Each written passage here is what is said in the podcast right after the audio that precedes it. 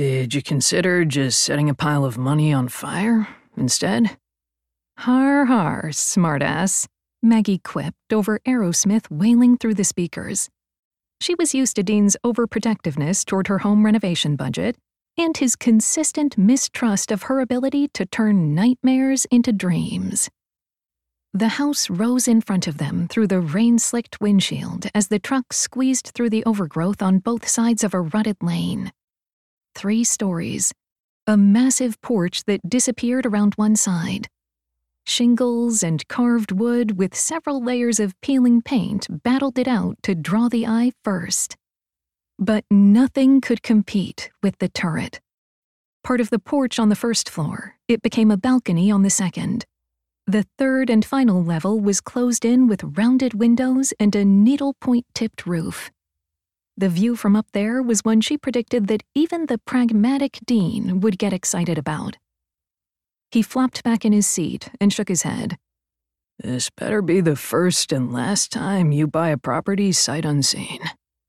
His voice was its usual morning rasp when Maggie dragged him from his beauty sleep. The property wasn't exactly unseen, but she doubted the truth of it would make her business partner feel more confident. I saw pictures, she argued instead. I saw the same pictures and distinctly recall trying to talk you out of it. Wine later, Maggie told him as they got out of the truck. The ground was soft and wet beneath her work boots. What had once been an elegant, tree lined drive was now an overgrown trail. The neglected trees and shrubs seemed determined to force the property's surrender to nature. But the house? Well, there was magic here on this bluff. She could feel it shimmering just beneath layers of rotting wood and what was most likely lead paint, like a buried treasure waiting to be unearthed. Maggie cocked her head and studied the exterior. Rain pattered off the bill of her cap. Whimsical, maybe. Dilapidated, definitely. We're not in Oregon on the beach anymore, Toto, Dean said, eyeing the monstrosity. No, we're not, she agreed, tucking her hands into her coat pockets and wishing she had the keys. She'd closed the deal on her last flip, a charming beach bungalow, a handful of days ago. With the largest check to date burning a hole in her pocket, she'd packed up and hit the road, heading east for the new adventure. What the hell is it, even? he asked, zipping his vest to his chin. What's it doing here? The fact that the once grand fever dream of a mansion didn't fit was precisely what she loved best about it. This part of Idaho was full of timber cabins, smart lakeside cottages, and a tidy downtown of kitschy brick and clapboard buildings. But here, surrounded by mountains and aspen and river, the Queen Anne Victorian reigned over it all.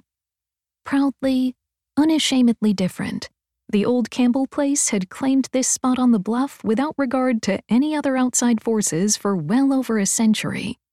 She'd have bought it even without the house tangling up briefly in her own history. It was originally built by Aaron Campbell for his wife, Ava, allegedly a romantic at heart, she said, warming to her topic. Oh, goody, a lecture. Mr. Campbell's family owned jewelry stores and a timber operation in the area. Must have been a lot of money in murdering trees. Dean mused as he tested the first step leading to the porch. Actually, Campbell's money came from the 15 Western novels he wrote. He groaned. I hate it when houses have backstories. It makes you spend more. Mr. and Mrs. Campbell spent four years building this place, making sure every inch of it was perfect. And then they died tragically of typhoid and lead based paint? He guessed. Maggie gave him a playful shove and danced up the steps onto the porch. No, they lived happily ever after for 40 plus years, giving generously to the town, raising a family, throwing spectacular parties. And then they died. And then they died, romantically, a few months apart.